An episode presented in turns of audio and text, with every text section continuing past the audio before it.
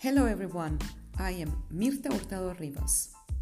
No VIPs or rock stars, just simple people sharing their life stories to trigger discussions around important topics or simply to inspire us to embrace challenges ourselves. Welcome to Leaderching.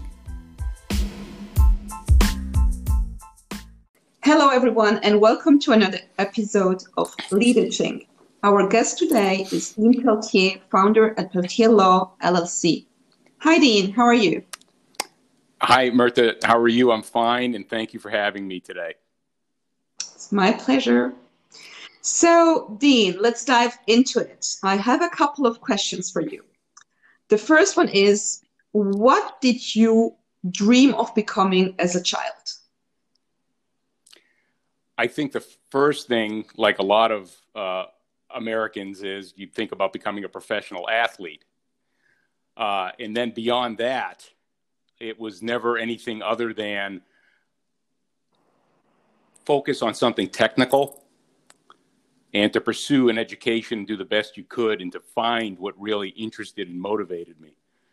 So there wasn't a particular career per se, as much as it was to uh, go to college and find something that I was passionate about and I originally pursued and did pursue and obtained a degree in engineering. Uh, and excuse me, originally thought I might go to medical school, but decided to switch gears and focus on a career in law. Okay, interesting.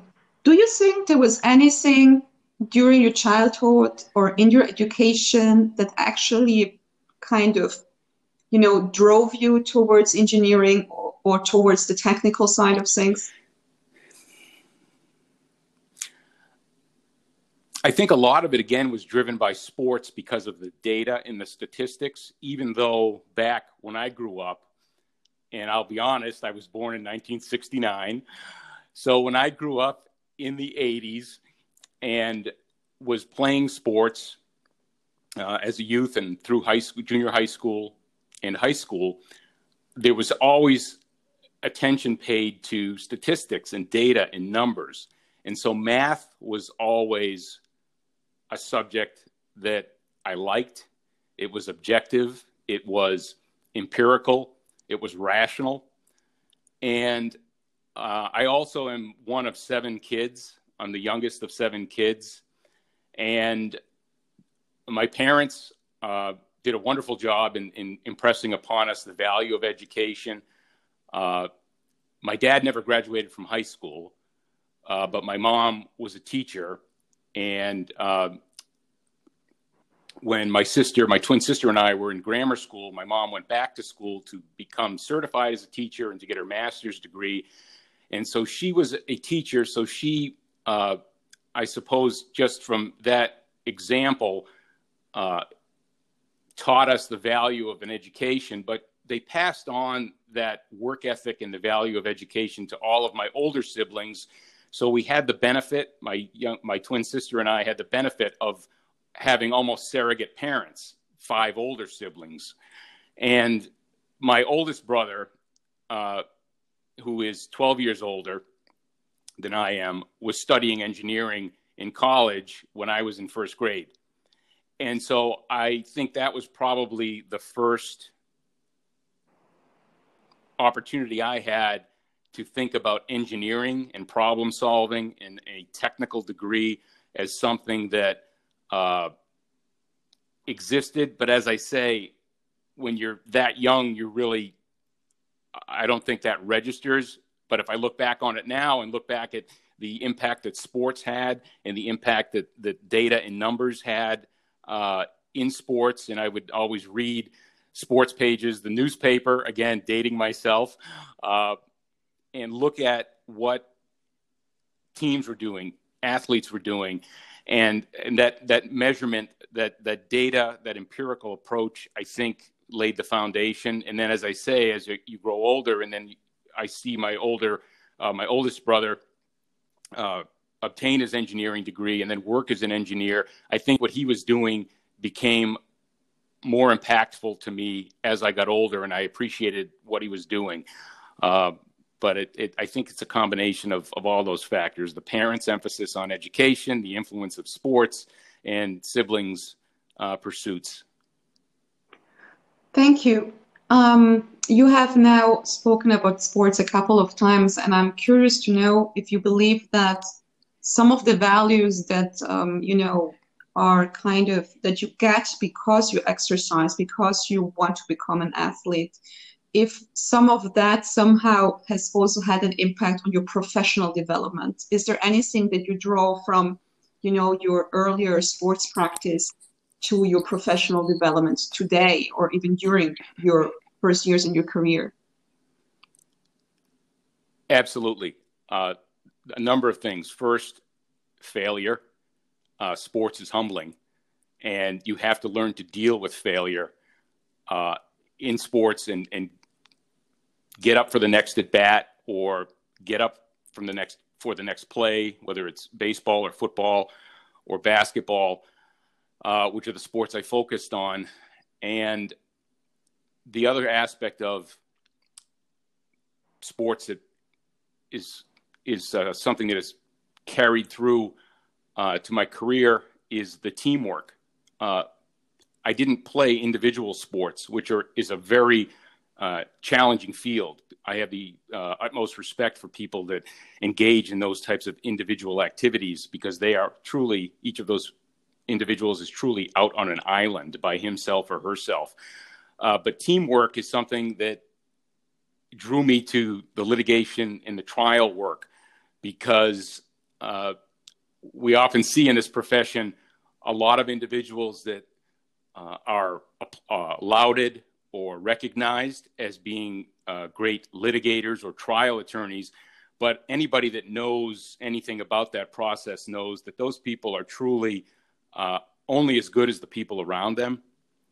And it does take a team uh, in order for someone to excel and look good. Uh, you need other people around you that are complementary, that are willing to do uh, their part. And so the teamwork element is huge. And the other aspect of sports on top of the ability to deal with failure and that's not a bad thing to fail you just have to deal with it properly uh, and, and learn from it and hopefully not make the same mistake twice uh, and then the teamwork component and then the other aspect is preparation uh, there's no such thing as an off season in, in sports there's no such thing as an off season in law you may be going uh, you may be at white heat for three months, six months, nine months as you ramp up for trial. Uh, and it may just be crazy difficult. When that's over, you do to some extent need to take a break. There's no question about that. But you're then going to be charged with getting up to speed and being prepared for the next opportunity and the next endeavor. And the better prepared you are, uh, the more likely you are going to be able to deal with the the unexpected or minimize the surprises or the unexpected. Those things are always going to come up. Uh, I again, I, I, think about some of the people in our profession that talk about how they uh, have have always been successful or never lost a case, and um, which is just uh, ridiculous because that either means you've settled everything or you've never had a difficult case uh, and you truly uh, are, are never going to be in a situation where everything goes according to plan. But if you are prepared and you've thought things out and you've anticipated some of the things that might happen, you're going to be able to avoid problems or minimize the problems or the distractions. So those are the big things failure, teamwork, and preparation that really come through it seems like I should have started doing sports a bit earlier. Maybe that's why I only learned how to deal with failure better um, only a couple of years ago. Uh, but anyhow, I think it's very interesting. And when you mention failure, it just um, starts, you know, ringing a bell in my head. And I'm wondering, um, has this aspect also helped you to deal better with challenges in your professional career? And if so, is there any challenge that you have overcome that you would like to share with us? Professionally or just in general in terms of the challenges? It can be whatever. Okay. Really. I'll I'll uh, I'll share a, a, story which is is inter- interesting because it was a, a, an episode of failure in sports, and I think I can tie that into, uh, if not failure, then perceived failure professionally. Uh, in high school, playing baseball, I went through a stretch. I was a catcher where I could not throw the ball back to the mound. It basically, long story short, it's a form of OCD. You're looking to make that perfect throw back to the pitcher. And professional players have gone through it. Steve Sax, Mackey Sasser. These are names of athletes in the United States that have uh, Dale Murphy. Uh, these are uh, players that have gone through it, and it's called the yips, where you're so intent on trying to make a perfect throw. And some golfers go through this when they're trying to putt, that they pull every putt. I went through that, and it just became a situation where it was overthinking and it was trying to be perfect. And the, that's the failure when you allow uh, perfect to get in the way of good or good enough. And professionally, there have been instances, there have been cases uh, that I've been involved with, uh, some high profile, some lower profile, where we've taken, we've made strategic decisions and have taken uh, criticism. Of course, there are all kinds of platforms these days for lawyers to comment on cases that I'll say it, they don't know anything about. They comment on the written opinion, which courts do their best, but that doesn't always capture the essence of what transpired either at the trial, the hearing, or in the briefing. And what you have to learn, I think, is that though some people will criticize your work, you have to have a you have to have confidence that you've done your best. You have to have a client that is satisfied, and the client being satisfied is is the most important. And you have to be able to block out that accusation or that perception of failure that oh i would have done this differently or how could they not have made this argument or why did they do this or why did they do that? I'd like to think that just about anything i do i try to have a reason for a legitimate reason for and a justification for.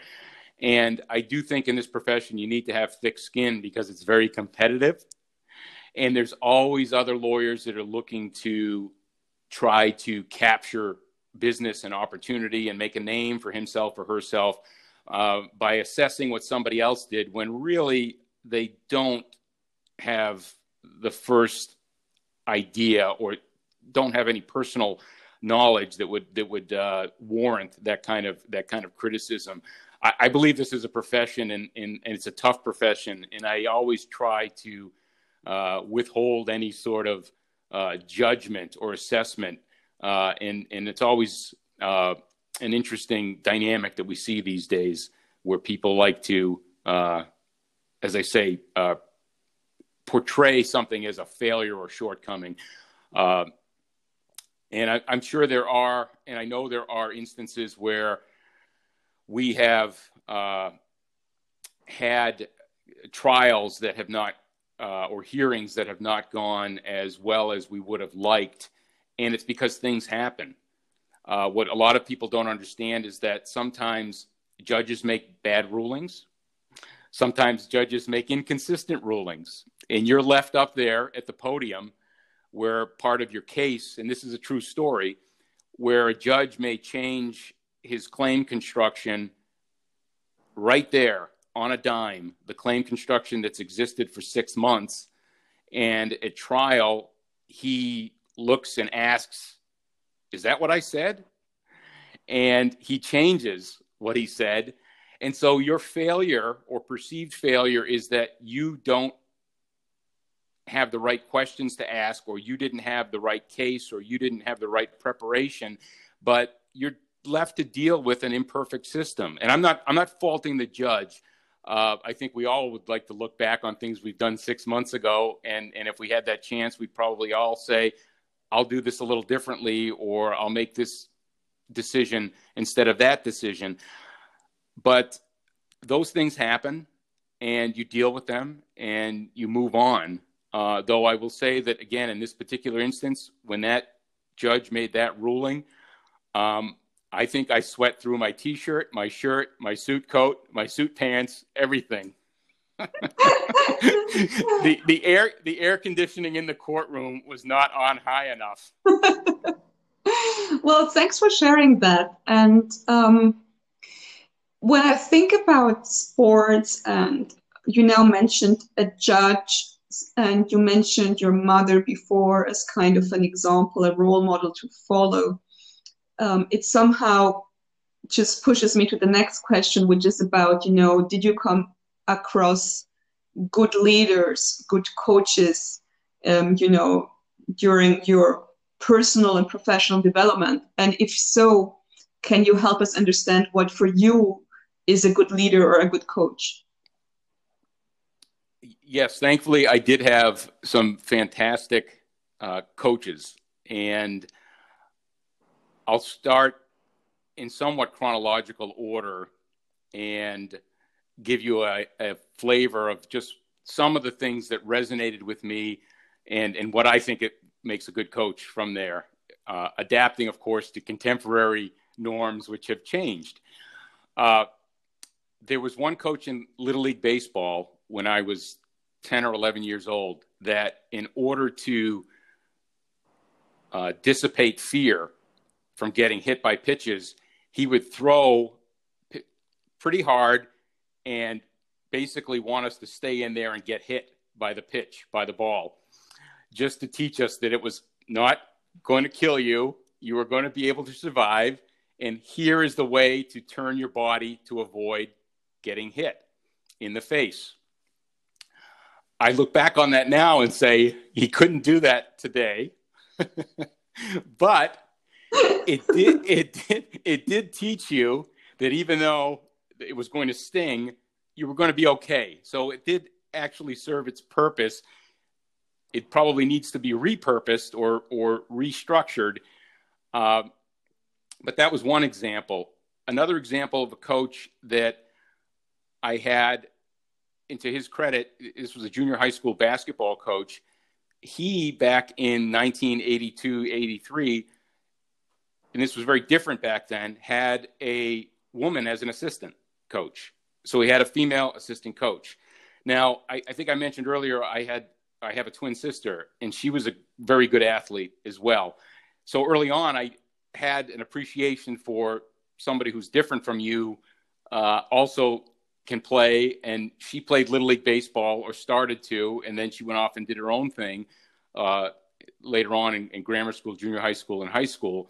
But again, being introduced to a female coach in junior high school, I think was uh, noteworthy and, and I think an important uh, step for our coach at the time to include this woman as a coach. She was a very good high school basketball player.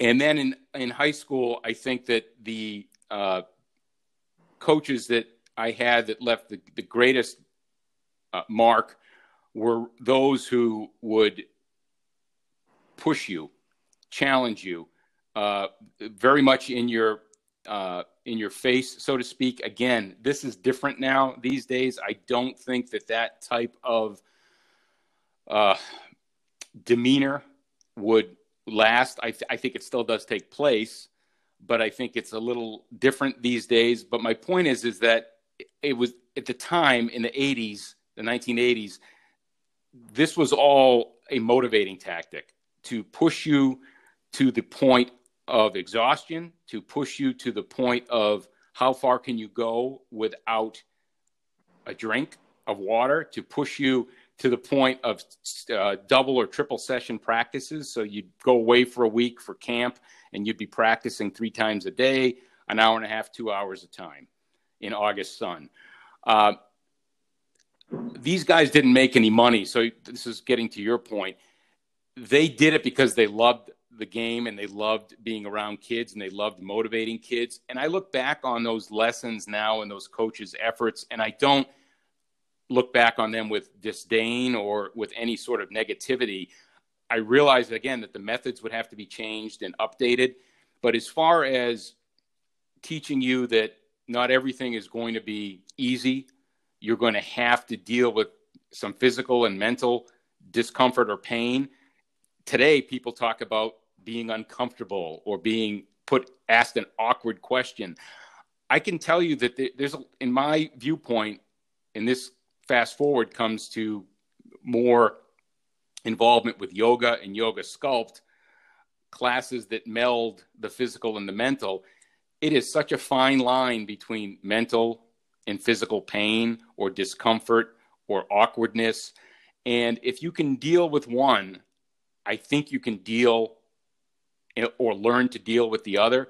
So those coaches all left tremendous impacts through their their methods. I won't name any of them because I don't want to put any of them on the spot. As far as leadership today, and this is a an amalgamation of both the coaches as well as the lawyers that I've worked with that have truly uh, been tremendous in in their coaching and in their mentoring.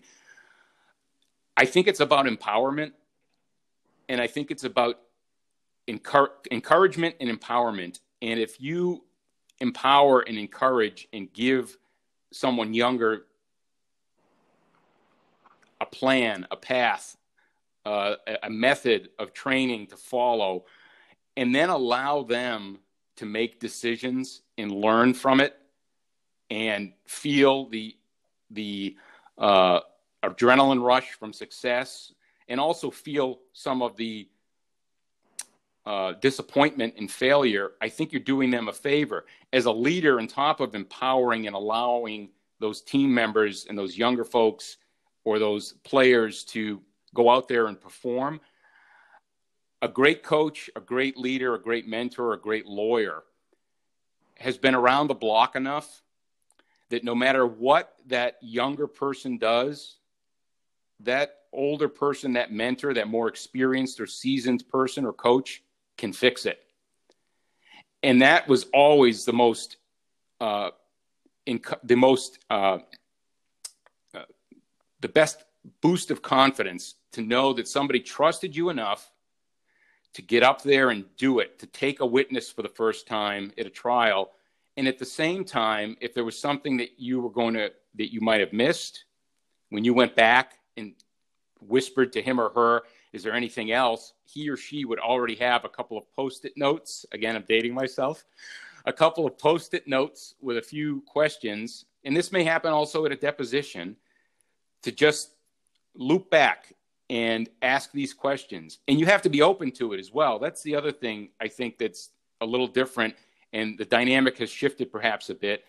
Younger folks, in my opinion, and I'm probably no different than any older generation, uh, I think everybody has to be open to that coaching and that suggestion and that uh, post-it note to ask that other question or follow up or uh, think about something else and uh, so it's that combination of empowerment and then knowing that that person is is good enough at what he or she is doing that she'll be able to make it right or he'll be able to make it right so you mentioned just a word that to me it kind of brings together a lot of the values that you just mentioned, and it's trust. And I think that building up trust, you know, between colleagues or between your manager or your leader and vice versa is really important. So um, I was wondering, do you think that gender plays a role uh, when it comes to good leadership? What's your point of view on that? I think there are great women leaders. I think there are great male leaders. I think everybody has their own style. And I think it's about meshing with that style and uh, being open to that style. And, and great leaders adapt uh, and, and utilize the talent that they have at, at I, I'll say at their disposal. And I don't mean to suggest that that that, that people are commodities or, or fungible. People aren't fungible. Everybody's different, and I think that the uh, the great coaches and leaders that I'm aware of and that I've been around are are confident and it is both female and male. The styles are different, uh, but I, I, think it's more just about the respect that uh, each side brings to the table, both the, both the leader and the person that is that is being led or that's being mentored. Thank you. Do you think that in general, the gender discussion that we have heard so much about, and also um, during the, you know, COVID nineteen situation, do you think this discussion is outdated, or do you believe that we should continue to talk about uh, gender, gender equality, and maybe even about about the broader topic of diversity?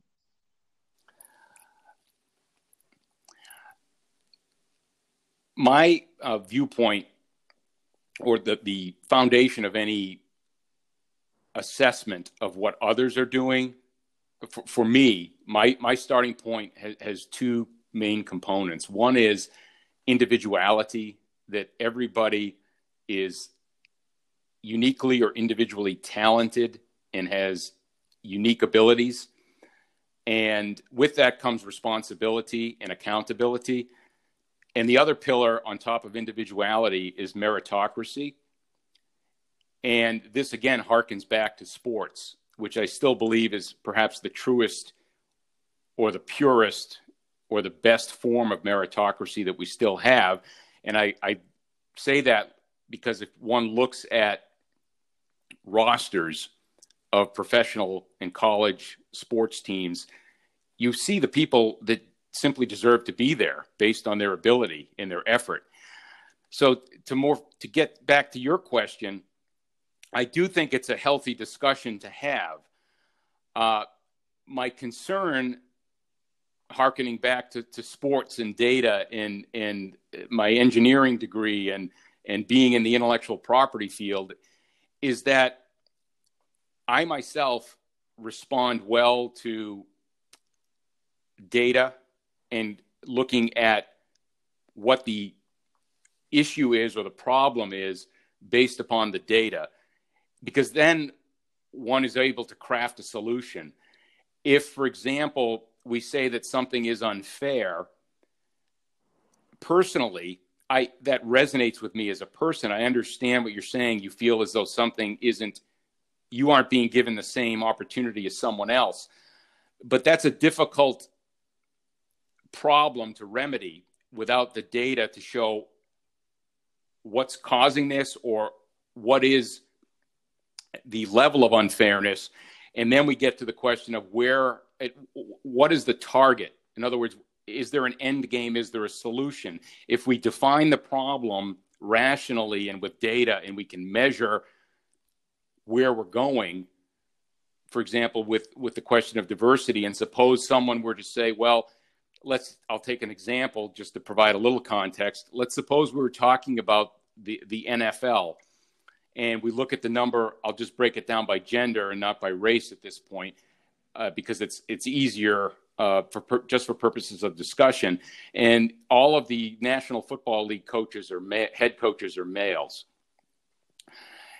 I don't doubt that a uh, a woman head coach, or that, there can be and should be a woman head coach or women head coaches, uh, if they're if they're good enough. Anybody should have the chance to be a head coach. My question would be: Would equality in that context be 50 50 or would it be something else in other words is it just based down based on the population demographics or do we also look at well how many women actually want this job to begin with? Is it the same number of women that want this job as men? And uh, are we providing opportunities at grassroots level grassroots uh, levels?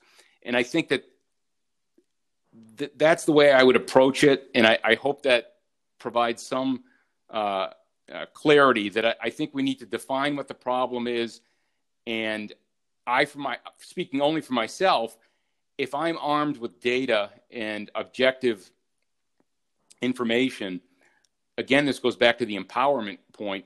I can then get on board with the solution, the next step or steps in the solution that's being proposed a lot uh, more quickly and a lot more enthusiastically than if we're just talking about broader issues that I don't deny they exist. Indeed, they do.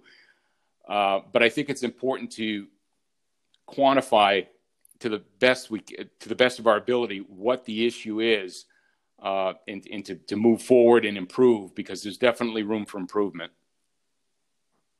Well, it seems like I have to send a little bit of data your way. I will, as always, I will happily, I will happily read it and and digest it. And I, I, you know that, or I hope you know that.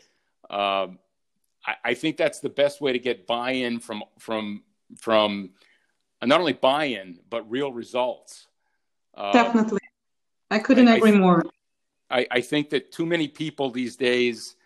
Uh, uh, I, I was having a discussion about a week or so ago, and I, I made the comment or observation entirely mine that uh, I don't think I've ever made a really good decision when I've made it out of emotion. Mm-hmm. I think mm-hmm. most most of the good decisions I've ever made have been made after sleeping on it, taking a step back, looking at the data, and, and, and really getting fully on board because of uh, the just the the empirical correctness. And and again, I'm not suggesting that there's not that morality doesn't play a role. It plays a huge role. It may be maybe the biggest role. Morality and, and fairness, huge roles.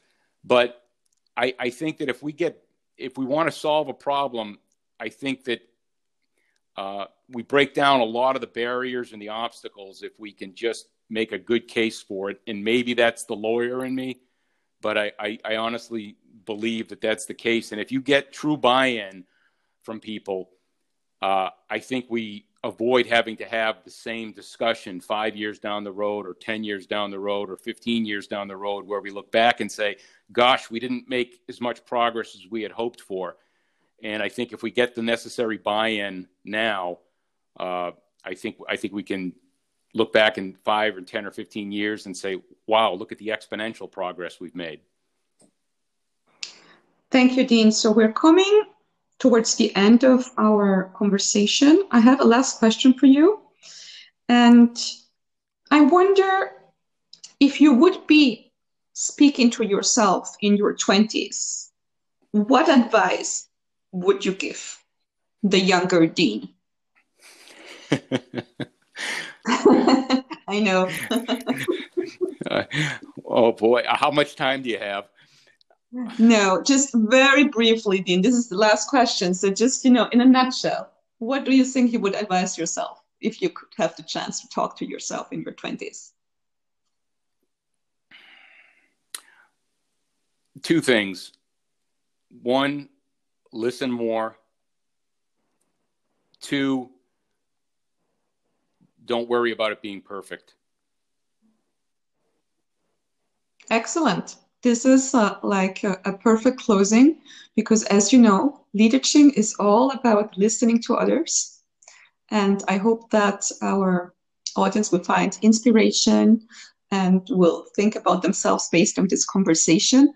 So, once again, thanks so much for being here today, Dean, and talk to you soon. Mirta, thank you very much for having me. I was uh, humbled to be asked, and I, I, appreciate it. Have a great rest of the week, and uh, stay safe, be healthy, and I look forward to speaking with you soon.